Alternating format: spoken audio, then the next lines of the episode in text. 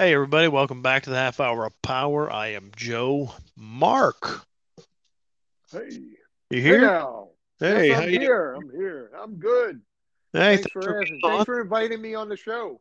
Well, yeah, we are doing this show because you requested this show. Oh, yeah. So we're going to talk about Die Hard, which is a movie I've seen a lot and maybe eventually would have gotten around to a show, but quite honestly, I probably never would have done a show on it just because I just never would have thought of it. But Mark is a Die Hard super fan, aren't you? Yes, I am.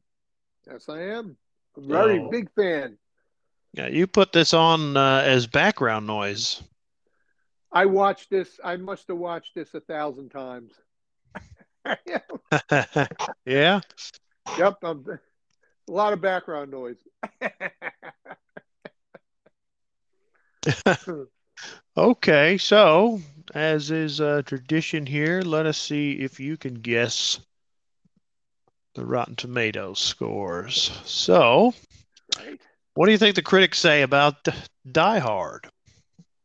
I give it because maybe I'm being biased because I feel like this is a perfect movie. I would have to give this a critic score of 90%. 90%, all right. So the critic score on is 94%. All right. Whoa. Okay, so what do you think the audience score is? I think the audience score is higher. I think the audience score would be like 97%, 98%, or 100 even. Are you ready? Yeah. The audience score is 94%. Wow. See? Whoa. Very good. That's crazy. That's very good. Absolutely. So this movie, Die Hard, came out in 1988. Stars Bruce Willis, Alan Rickman, everybody's favorite jerk face, Paul Gleason, and everybody's second favorite jerk face, William Atherton. Yeah. Oh yeah, I hate him, man. You got two of them in there. Also, Reginald VelJohnson is in it, in a very good supporting role. Oh yeah. All right. So what is this about, Mark? Like we need to tell everybody, but let's do it anyway. Oh, there actually might be people who have not seen Die Hard. Oh man. Would they live under a rock? Yes, they do. Yes. Well, Die Hard is about John McClane. He's a New York cop. He goes out to Los Angeles, California, to a Christmas party, and where he's going to meet his wife over there, and things go awry as he is just sitting in the room waiting, and then these terrorists just come by and they just take over the whole thing. That's crazy, right? That's just crazy. That is crazy. Yeah, but, that is crazy. You know, they say it's not a Christmas movie, but it has undertones. Okay, we'll talk about that later. Yeah, okay. It sounds like I know what stance you are going to take on that. So here we go. So what this has an estimated budget between 25 and 35 million, and its domestic box office take is between 139 and 141 million. So that's, I believe that is $1988. I don't think this is adjusted for inflation. But yeah, so I hadn't seen this in quite a few years, but I know I really enjoyed it. So you said, why don't we do Die Hard? You've never done Die Hard. Like, well, I'd have to watch it again. And I'm glad I did because it's just as good, if not better, than I remember. I don't know. Maybe it is a perfect movie. There's not much I could see in it that I would change. I don't really, watching it again, I was trying to keep that in mind because we were talking about that yesterday. Yeah. Is there much in it that I would change? I can't really see anything that I would change in it. I can't see anything I would trim or things that I would want added to it. But you are straight up, this is a perfect movie. So what do you say? I say it isn't. I would not change a thing about the movie. And I feel like it's a perfect movie. I feel like there's nothing you could do to this movie or change this movie or anything to make it any better. It's just a great movie. These are one of these movies that you can just watch over and over again. I mean, some people can just watch movies over and over again and not get tired of it and laugh at certain points. It just has everything in it. It has a little comedy. There's a lot of action, It's just an all around great movie. You get a lot of suspense from it. You know what I mean? It's just a great movie. I can't say I would change anything about it. If they did happen to change something, like they do with movies, and they ruin them, that's a different story, but you can't do it. You know what I mean? This movie, you can't touch this movie. That's it. Can't touch it. You can't what? You can't touch it. You just can't touch this movie. If they started that, well, people get annoyed with them. Yeah, they would. So we were talking a little bit about this before the show, but Die Hard is based on a book. And yes.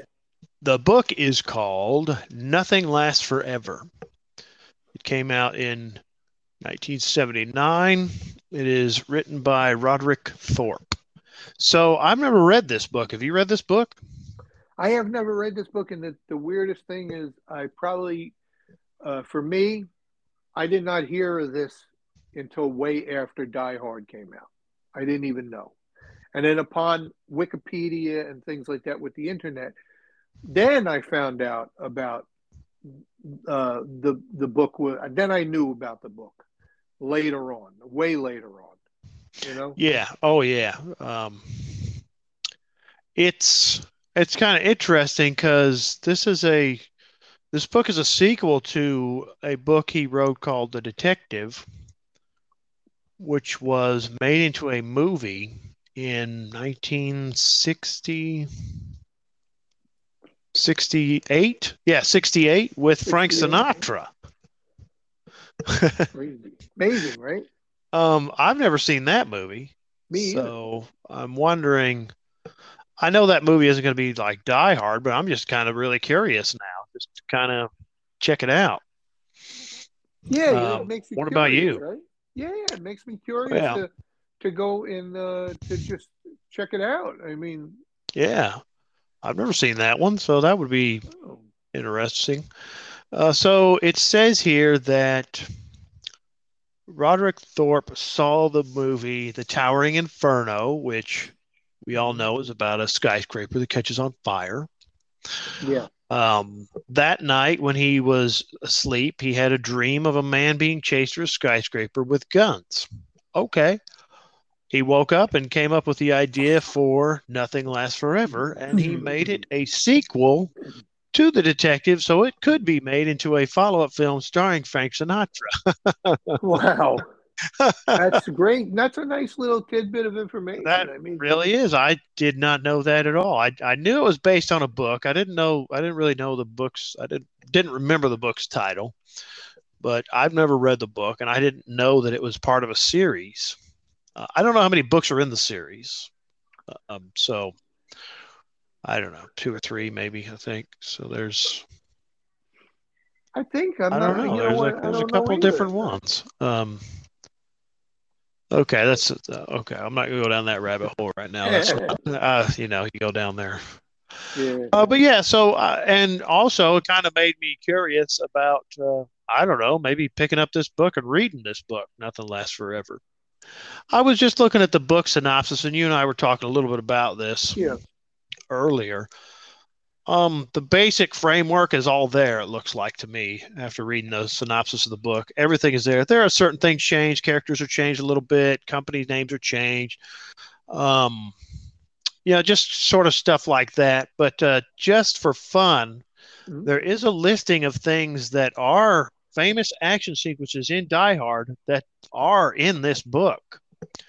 Are you ready? Ooh, yeah, yeah. I'd like to hear about that. So in the book, John McClane is named Leland, Joe Leland. Okay, so Leland, I'll just say McClane for clarity. McClane crawling through the HVAC ducts. Oh, that was a very good scene where he has what is the famous line there that we all know? What is it? Oh, I'm going out to come out to California. Have some few drinks. That's right. Yeah, it's a great shot. It's a fun little moment. You know, he's upset. I wouldn't want to crawl through the ducts, but I suppose I could if I had to. McClane dropping a C4 bomb down the elevator shaft. Oh, that's a great scene. Oh, yeah. McClane jumping off an exploding roof with a fire hose attached to his waist and then shooting through a window to gain reentry. Oh, yeah. That's a good scene. And McClane taping his gun to his back at the climax. Oh, yeah. Awesome scene. That scene were in the book, you said. Yeah, so these are all from the book, in the book. So the whole... it's just kind of interesting. I mean, that's just a small, those are just some of the most famous action sequences. So, I mean, obviously a book being translated into a movie is going to be changed in certain ways. Oh yeah, absolutely. Because a movie is just a different medium than a book, and you can do things in a book that you can't do in a movie. And you do things in a movie you can't do in a book. Yeah. So that's kind of interesting. But you know what? I don't know. I might pick this up and try and read it at some point. It was out of print for a while, but it's brought back into print in 2012. I guess it's an ebook, but you might be able to find this book somewhere. You might be able to find it for the 20th. Yeah, you might be able to find it, but if it might cost a lot. But anyway. Also, and this is kind of interesting too, other action heroes of the day turned down the role of John McClane. Oh wow. You know that, right? That's bad, yeah. Yeah, so you can make a let me find the whole you can take a guess. I would have to say Sylvester Stallone. That's right. Sylvester Stallone is one of them. Richard Gere, Clint Eastwood. These were all people who's offered to. Harrison Ford. They made big mistakes, but the movie would have been different if it was, you know. It would be different, yeah. And you know what? It's just like you know. Just say Harrison Ford. Let's say Harrison Ford played John McClane and Bruce Willis played Indiana Jones. Wow, be different. That would not be. That would be very weird, right? I mean, that would be weird, but. At the same time, that's all we know. Bruce Willis is Indiana Jones and Harrison Ford is John McClane, but it still would be different. It would be, so I mean, I don't know. It would be odd. It would be odd. But, yeah, so a lot of those guys were offered and turned down. Now, Bruce Willis got the role, and he was paid – an unheard of sum at that time, $5 million. Wow. That's great. That's good for him. Awesome. Well, he was coming off of Moonlighting. Yeah. Yeah. I mean, he's a very unlikely action star. He wasn't big muscle. Yeah, he was. Yeah. Guy, you know, that's what we don't really think about that now, you know. And then he's in Die Hard and it's like, oh, okay, this makes sense. Okay.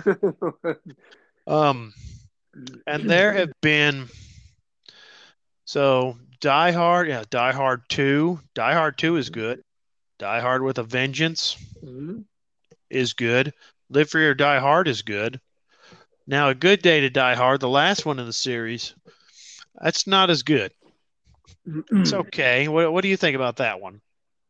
Well, you know, the thing is, it's like one thing you can't. It's very hard to top the first one. I find it to be very, very difficult to top it. It just becomes, it's a franchise now, and you know, just keep making movies that Die Hard. Yeah, but I mean, with the at least with the Die Hard series, Die Hard 2 is really a solid movie, and so is Die Hard with a Vengeance. I mean, I think the first three are like all really solid and really surprising that they could be. I mean, you know what I mean? I mean, the quality is like up there. It doesn't seem lazy. Those don't seem lazy in any way. No, and Live Free or Die Hard was like, it's pretty good, but A Good Day to Die Hard is generally considered the weakest in the series, and I have to agree with that. It just doesn't. The Russia, right?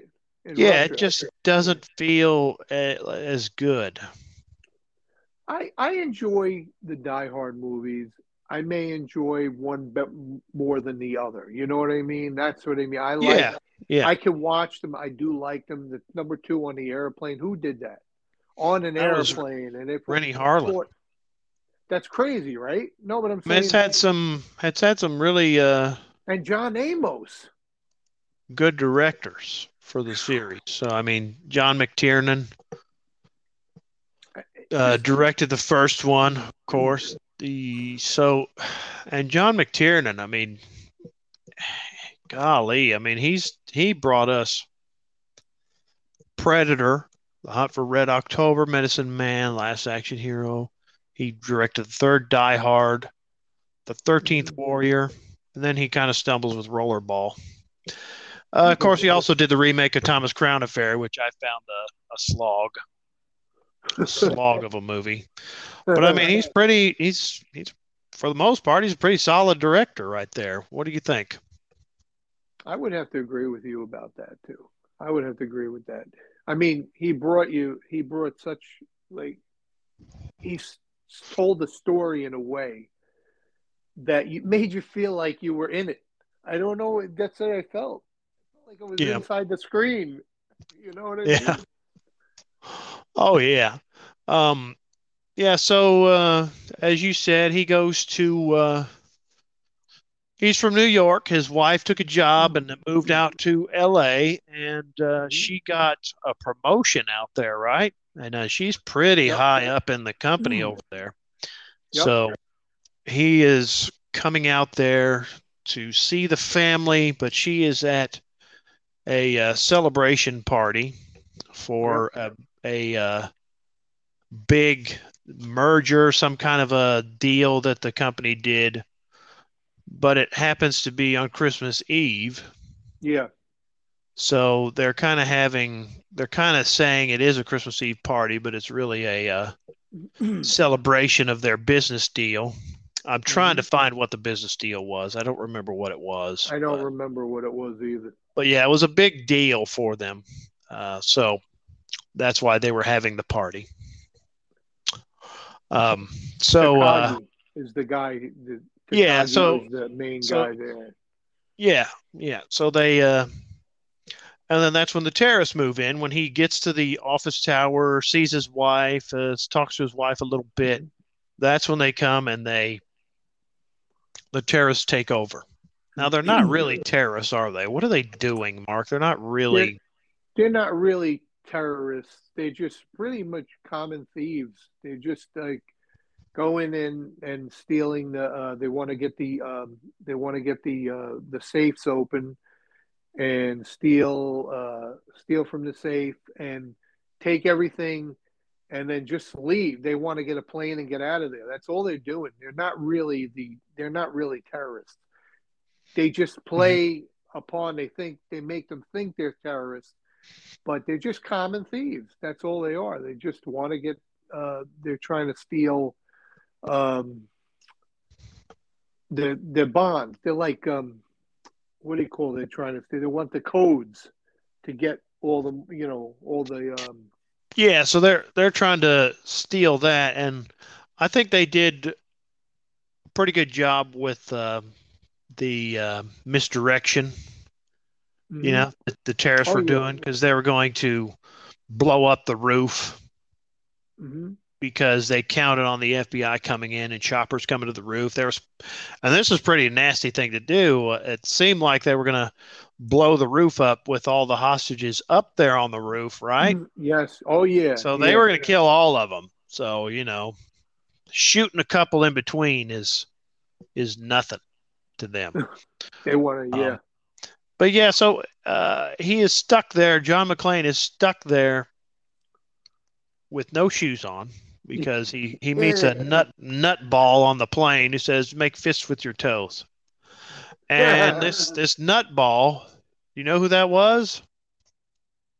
I can't remember his name. I know I've seen the actor before. I just can't remember his name. I recognize that guy. He's an odd-looking dude, and he is in the Ernest Saves Christmas, and I recognize him from that because he plays that sleazy agent for the his name is Joe in that movie. The guy who is supposed to take over as Santa Claus and fist with your toes. I've never done that, but John McClane said it worked because he's there, and it worked supposedly. So he was pretty happy with that. But yeah, he gets caught with his shoes off, and he gets to make a fun. There's a fun line later when he's like, somebody noticed he's barefoot, and he says, "It's better than being caught with your pants down." I love the comedy. Yeah, it's nice. It doesn't feel like it's fun. It doesn't feel like it's forced and it's trying to hit you in the face. It just feels very natural that it's there. I mean, he makes some quips, but it's not like the other quips in other action movies. I don't think. Like what about you? Cheesy quips. It's not. It's more natural. Yeah, more it just natural. Seems like okay. I would have said that. If I was in that, it's way more natural. Yeah, so let's talk about Reginald VelJohnson. He's in this. Yeah. What is he doing in it? What's he do? What's his character? He plays a cop, and it seems like Reginald VelJohnson. He always plays a cop for some reason. Every movie, every TV show, but he plays a cop, and he's on his way. He stops in the 7-Eleven, and he's getting some Twinkies. And he says, "That's for my wife." He says, "It's for my wife, the Twinkies." And he goes, "Yeah, sure. Okay. Yeah, whatever." He said, yeah, because that cashier is giving him a hard way to go for some reason. Yeah. You know, instead of saying, "Why don't you go get a case of Twinkies?" Yeah, so he gets that call to go and investigate the building because John McClane has gotten on an emergency frequency because by this time he has taken out one, maybe two of the terrorists and got a walkie-talkie, and there's an emergency frequency he gets on and calls the cops, but they think he's pranking them because he pulled the fire alarm and the fire alarm didn't work because the terrorists were able to deter them from coming. Yeah. So he's got to walk by. So when he gets up there and looks around in the lobby, what's he do then? What happens then? Well, when he gets up and when he walks in the lobby, he sees the guy sitting there and standing there. Let me take a look. The guy who looks like to me, he looks like Huey Lewis. I don't know why. He does. He does. I've always thought that too. So he goes in. Let me take a look. See what's going on. So. He doesn't know that there's another guy over there standing and waiting to like shoot him. He doesn't even know that guy's standing there waiting. So he's walking. Well, I'll take a look around myself. So he's like looking around, and then the guy walks, and he's going over towards the elevators, and there's another guy with a gun there. I don't know if you noticed that. Yep. Oh yeah. So he's ready to just kill him. So he turns around, he shakes his head. He's like, "Oh, there's nothing going on here." So he walks out. Now, Bruce Willis, well, if you want to get to that, sees him leaving and starts shooting out the window. Yeah, so while he is down there and looking in the lobby, Bruce Willis is fighting terrorists upstairs. Yeah. And as he's seeing him leaving, he's freaking out over it. So he smashes out the window and throws a body out the window that lands on his car.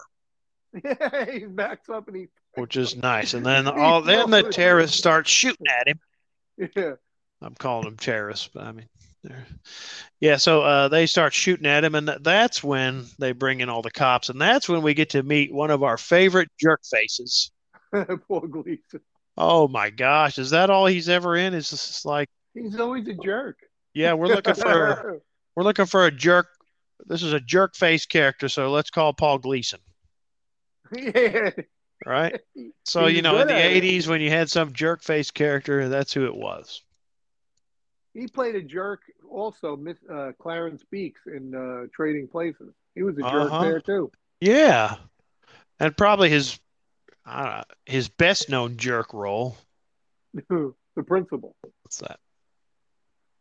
Breakfast Club. Oh yeah, The Breakfast Club. He was the principal. Yeah, I was just going to say Breakfast Club, but yeah, exactly. He is a jerk face in that, and he's a jerk face, and so yeah, we've named lots of the jerk face. Yeah, and I think he was a jerk face in Maniac Cop 3 too, because I see. Yeah, he's in that one. I know that he was in that, and I think he was a jerk. I don't remember. I don't think he was a jerk face in that. He didn't really. He wasn't in a movie that long. He was a jerk in that. Jerk. I don't know. Maybe I'm wrong. I think you're right. I think I was surprised when I watched it that he's in it. Well, he's not a jerk in this. What's going on? I didn't laugh too long. No, you did not. Yeah. Yeah, so it's got a lot of nice side bits like that. So there's a nice bit with the limo driver who meets John McClane at the airport. Argyle. So Argyle says, well, I'll wait here for you in case things don't go right with your wife, and then I can get you to someplace to stay. So he pulls in the parking garage, and he's just having a blast in the limo because he gets to take part in all of the 80s technology. Yeah, that's available. A tape deck, a bar. Yeah, so things like that. A big dumb bear in a bag. Yeah. So, what about the action sequences? How do you think they hold up today? Because I've been talking to a lot of people about, what is like the oldest movie you've seen, and I've got some surprising answers. I've had some people say I won't watch a movie, and this is just an odd thing to me because I've never felt this way about movies. I won't watch a movie made before this year. Insert your own year there, because the action wasn't very good, or there is no good action movies. And I actually heard this last week. There's no good action movies made before 1980. Like what? That's not true. That's like not what? True. Okay, so this one is 1988. But how do you think these action sequences hold up today? I will agree. These action sequences today, I think a lot of times, I think they can even be better than what's out now because they're more realistic. Like, I felt like they're more real. I don't know. I feel like the new stuff, the CG, it just – I'm not saying everything. I'm saying the CGI and all that sometimes could be a little too outlandish. And you want more practicality. You know what I mean? You just want to you want to see something that will move a story along and not be too crazy. And I think the action sequences don't get too crazy. You know what I mean? Like they're just on the point that they need to be. That's how I feel about this movie. Mm-hmm. If it was more destruction and blowing, I don't think I would be too enthusiastic about it. I think the way it is now, that's why I feel like it's a perfect movie. The way it is now, the way every sequence comes together smoothly like it does, even the action sequences, I think just makes this movie perfect. Mm-hmm. I don't want I don't want massive explosions and crazy like CGI. I'm not big on that stuff. You know, just me. Yeah, I mean, I agree. I think these action sequences are. Yeah, I'm trying to search for the right term. I think they are perfect, these action sequences. And I think you're right. I think they are more real feeling and not so outlandish, because you know, I mean, ever since The Matrix, they'll do a lot of slow motion all the time, everywhere. Yeah. There's a little bit of slow motion in Die Hard, not that much. And then, you know, you'll get to see them jumping around on the walls and a lot of action movies now. And it's just like, who does that? Nobody could really do that. You know, I mean, and that's the other thing. John McClane was supposed to be, you know, an everyman. You know, he's a cop. He's a good cop, I guess. They don't really go into. I think he's a good cop. But, you know, he can't jump around on walls and do backflips and all that and spin around and shoot like that. Now, something else, this ties into what we're talking about that I didn't know. So the book, Joe Leland is actually a incredibly oh, no, I lost it. Okay, so he's an experienced older man working as a high-powered security consultant. So, I mean, he's like, and he's over 60 in the book. Yeah. So he's like this incredible guy who can do all this stuff, according to what I'm getting from this little description. And the book is also darker. And they describe it as nihilistic in tone. Like, oh, wow. That sounds wow. See, I mean, that sounds like that might really work in the book, but I do like that change that they made from the movie, because you know you're along for the ride with Bruce Willis, and he's kind of relatable, right? I mean, he's kind of like we were talking earlier. I mean, he's really one of the reasons the movie is good, because he's likable. You know, and you could say that the first time. He just made his way from Moonlighting to that movie. Nobody ever thought that he would even be good at it.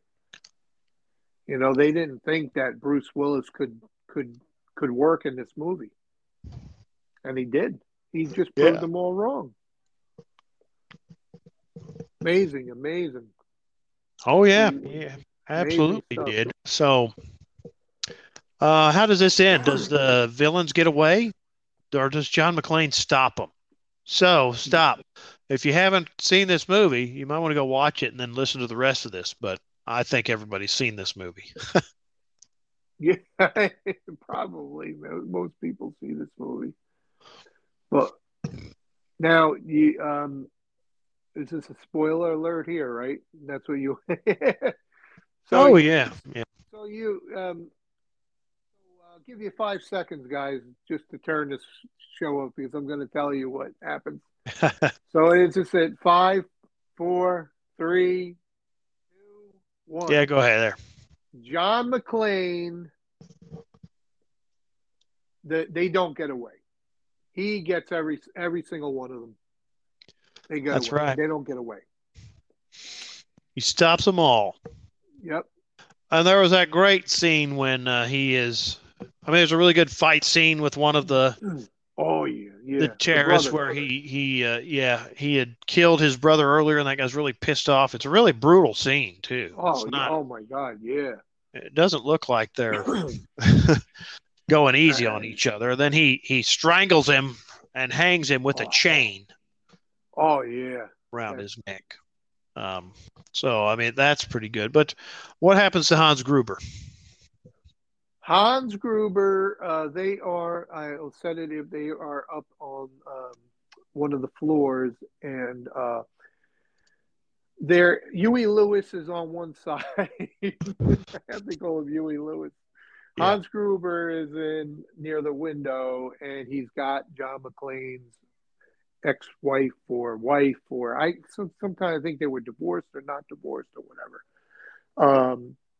So he's got the gun taped in his back or around his back.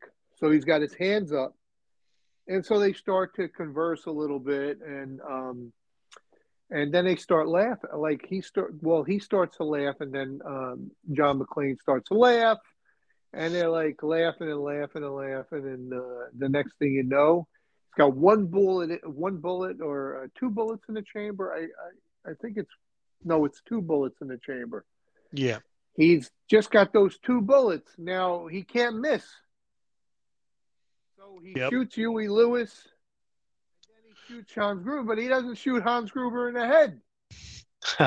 So now they're ready to fly out the window, and she's caught on his watch, on her watch, the watch that she got from Takagi for doing a great job.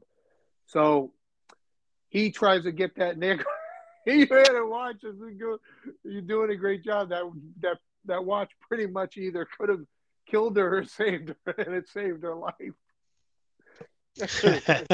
So, yeah. So you know what? A little tidbit here that maybe you might not know. When Alan Rickman as an actor went out the window, they yelled they were going to give him a countdown. I don't know if you knew this, but they were going to give him a countdown. And they said they were going to give him like 5 seconds and they'll drop him. They didn't do that. They got the fear in Alan Rickman's eye when they dropped him after 3 seconds without him knowing. That's why he has that. He didn't realize he's going to be dropped in 3 seconds. Oh, very nice. He wanted a real feel, you know. He wanted to be very realistic looking. Yeah, so they got him. All the chairs are gone. And he goes back. He gets back with his wife, doesn't he? He gets back with his wife. They're downstairs. And the cop, he hugs the cop. And then next thing you know...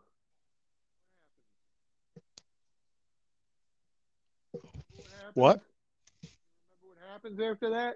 After he's talking to the cop and he gets down and he goes to the cop and turns around and they duck, and guess who comes out of the door ready to shoot? Who's that? The brother.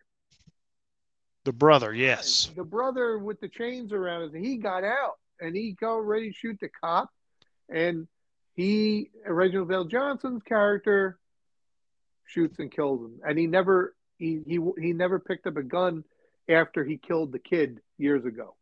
That's what, and then this is the last thing he does. That's right. Yeah. Absolutely right. So I think now we're into the whole. I roll my eyes a lot when I hear this talk, but we're going to do it anyway. And I'll try to take a position. I don't have a position. But I'll take a position. So it sounds to me, here recently in the past few years, I've been starting to see these articles about how Die Hard is a Christmas movie. Okay. So where are you? Is Die Hard a Christmas movie? Well, not a Christmas movie. It has undertones of Christmas, but because it's set on Christmas Eve. You know what I mean? So it could be perceived as a Christmas movie by plenty of people, but out of Bruce Willis' mouth, it is not a Christmas movie. Okay, good. So what do you think? I think it's perceived as a Christmas movie. For my personal taste, I could watch it any time of the year. And a lot of people like it doesn't. You're not going to connect it with A Christmas Story, Home Alone. You're not going to connect it with. Yeah. So for you, it's not a Christmas movie. Is that what I'm hearing? It's not a Christmas movie. It could be perceived as a Christmas movie. That's all. So yeah, I mean, and I've had this talk with a couple of people, and it's astonishes me how far they're willing to go with it. And I'm just like, there are Christmas movies, and then there are movies that are set at Christmas. That's what this is. And this is a movie set at Christmas, because then I'm like, well, that's going to be exhausting, because then you'll have to say every single movie that's set at Christmas is a Christmas movie. And another one I'm thinking of right off the top of my head is Batman Returns. Movie set at Christmas. Not a Christmas movie. It's not a Christmas movie. So, you know, and then, you know, like I said earlier in the show, they ain't having that party because it's a Christmas Eve. It's not a Christmas Eve party. They're having that party because they had and they say it in the movie, the celebration.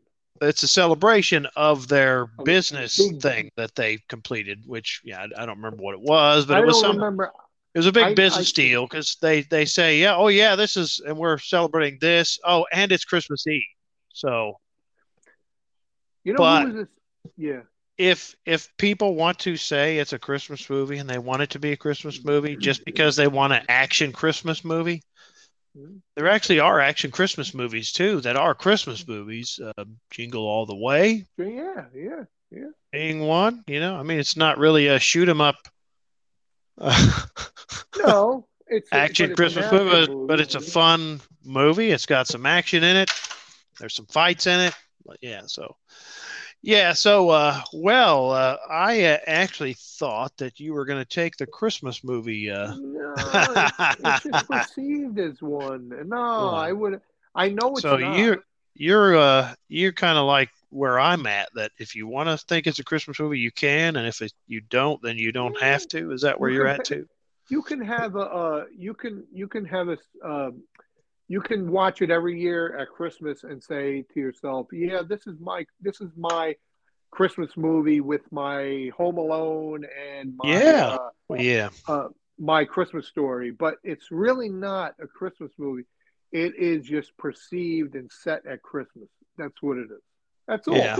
Well, I agree. There's no argument there. Well, you know, Mark, you would be surprised at how far people will go to actually argue that, because I've talked to people and they go, and you know, you just try this in the next few days when you're at work, just talk to people about it and just see if you can find somebody that's like, it's a Christmas movie and that's that, and I will defend that until my dying day that it's a Christmas movie. I've talked to people like that. I was like, okay, I don't really care if you want it to be a Christmas movie, go right ahead. I don't care. The main people tell you it is not a Christmas movie. Die Hard is not a Christmas movie. I think they know what they're talking about. Yeah, exactly. Hair.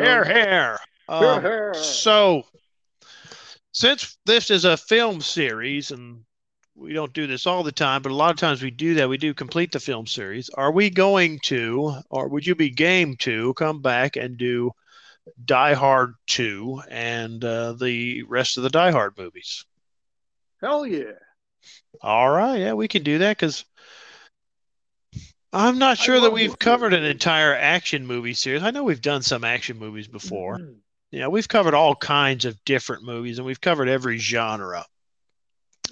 So it'd be fun to do this. Oh, definitely. The series. I like this series.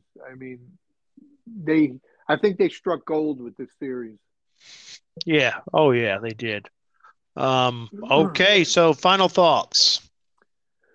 If you have not gone and see this movie, I feel bad for you, because you're really missing out on a great, great movie. Either you think or not, it's a Christmas movie. Or not a Christmas movie, or a Christmas, whatever you want to think, it's fine with you.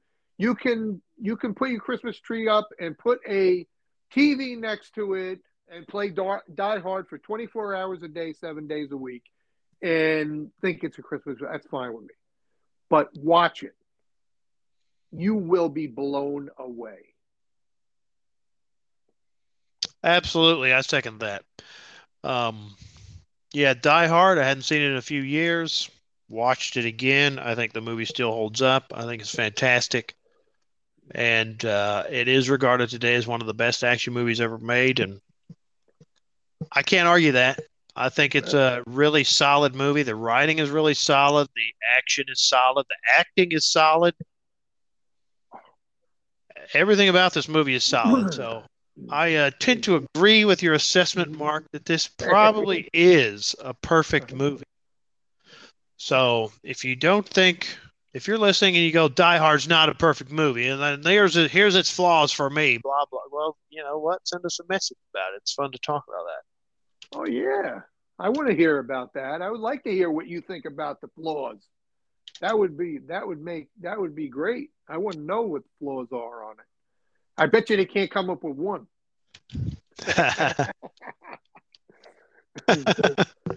Absolutely. All right. As always, thank you, Mark, for being on. And Mark is the host of the Toys of Time Gone By. Check him out. He is the foremost expert on MOTU that I know.